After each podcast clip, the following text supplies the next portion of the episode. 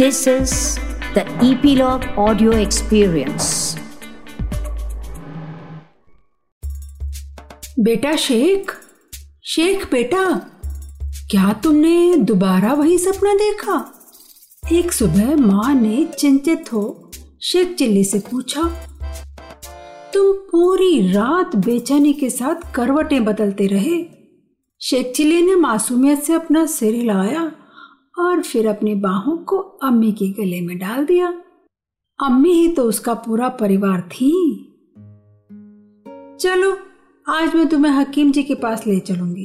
अम्मी ने कहा, वो ज़रूर तुम्हारे इन खराब सपनों को खत्म करने का तरीका बता देंगे।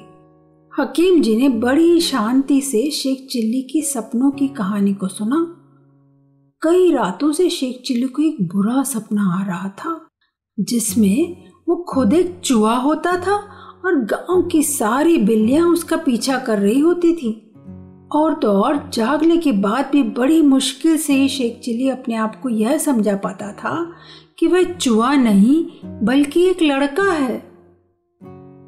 मेरे बच्चे को यह तकलीफ़ क्यों है? शेख चिल्ली की माँ ने हकीम जी से पूछा। जब वो छोटा था, तब एक बार एक जंगली बिल्ली ने मेरे बचाने से पहले शेख को ज़ोर से नोचा था। क्या वो उसी को सपने में बार बार देखता है? शायद, हकीम जी ने कहा। पर आप इसकी ज़्यादा परवाह ना करें। खराब सपनों की बीमारी जल्दी ही ठीक हो जाएगी।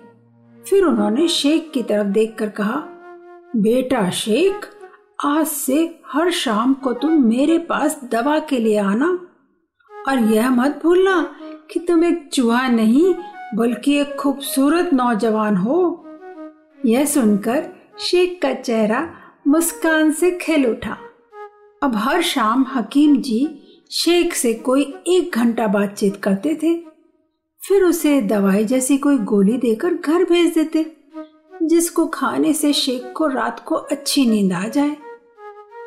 धीरे धीरे शेख चिल्ली और हकीम जी अच्छे दोस्त बन गए। हकीम जी शेख को रोज अच्छी सेहत और साफ़ सफ़ाई के बारे में सरल बातें समझाते।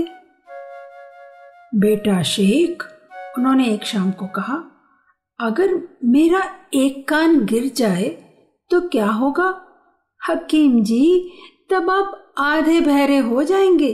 शेख ने हकीम के बड़े बड़े कानों को घूरते हुए कहा ठीक फरमाया, और अगर मेरा दूसरा कान भी गिर जाए तो तो फिर तो आप अंधे हो जाएँगे, हकीम जी, शेख ने कहा।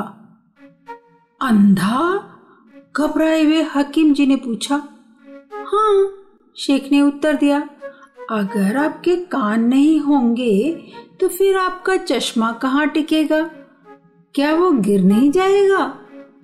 हकीम जी यह सुनकर ठहाका मारकर हंस पड़े। तुम ठीक कहते हो शेख बेटा, इसके बारे में तो मैंने कभी सोचा ही नहीं था। धीरे धीरे शेख के खराब सपने बंद हो गए। एक दिन हकीम जी का एक पुराना दोस्त उनसे मिलने के लिए आया। हकीम जी ने शेख से बाज़ार से कुछ गर्म जलेबियाँ लाने के लिए कहा। वो बस निकल ही रहा था कि उसे कुछ फीट की दूरी पर एक बड़ी बिल्ली दिखाई दी। हकीम जी, मुझे बचाइए। शेख हकीम जी के पीछे छिपकर गिड़गिड़ाया।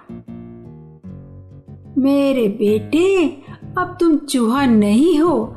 क्या तुम्हें यह पता नहीं है? मुझे तो अच्छी तरह से पता है हकीम जी, शेख को अभी भी डर लग रहा था। पर क्या बिल्ली को यह बात किसी ने बताई है? अपनी मुस्कुराहट को दबाते हुए हकीम जी ने बिल्ली को भगा दिया। उसके बाद शेख को दिलासा दिलाने के बाद उन्होंने उसे जलेबियाँ लेने के लिए बाज़ार भेजा। मैं इस लड़के के पिता को अच्छी तरह जानता था। हकीम जी के मेहमान ने शेख चिल्ली के बारे में सुनने के बाद कहा, मैं उसके घर जाकर उसकी माँ से दुआ सलाम करना चाहूँगा। ज़रूर, शेख आपको अपने घर ले जाएगा, हकीम जी ने कहा।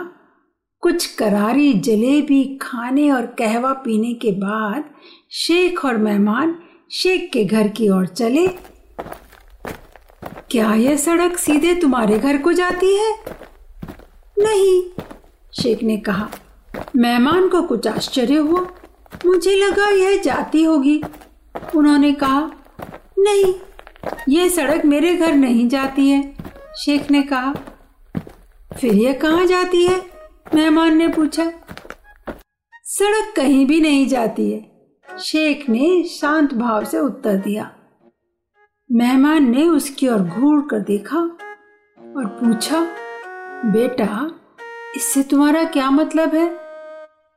जनाब शेख ने शांति से कहा, सड़क भला कैसे जा सकती है? उसके पैर थोड़े ही होते हैं। सड़क तो एक बेजान चीज़ है। वो जहाँ पर है, वहीं पड़ी रहती है। परंतु हम इस सड़क से मेरे घर तक जा सकते हैं। आपकी मेहमान नवाजी करके मुझे और अम्मी को बहुत खुशी होगी। शेख की मासूमियत ने उस इंसान का दिल जीत लिया। कुछ सालों बाद शेख चिल्ली से अपनी बेटी से शादी करके उन्होंने शेख को अपना दामाद बना लिया। वह सड़क कहीं नहीं जाती। कितना भोला और सटीक जवाब दिया ना शेख ने। और अम्मी को अपने भोले बेटे के लिए दुल्हन मिल ही गई। अब जल्दी ही एक और मज़ेदार किस्सा सुनने के लिए तैयार है ना? तो यह था शेख चिल्ली का एक रोचक मज़ेदार किस्सा। इसी कड़ी को आगे बढ़ाते हुए जल्द ही लेकर आऊँगी एक और मनोरंजक किस्सा, मस्त मौला शेख चिल्ली का।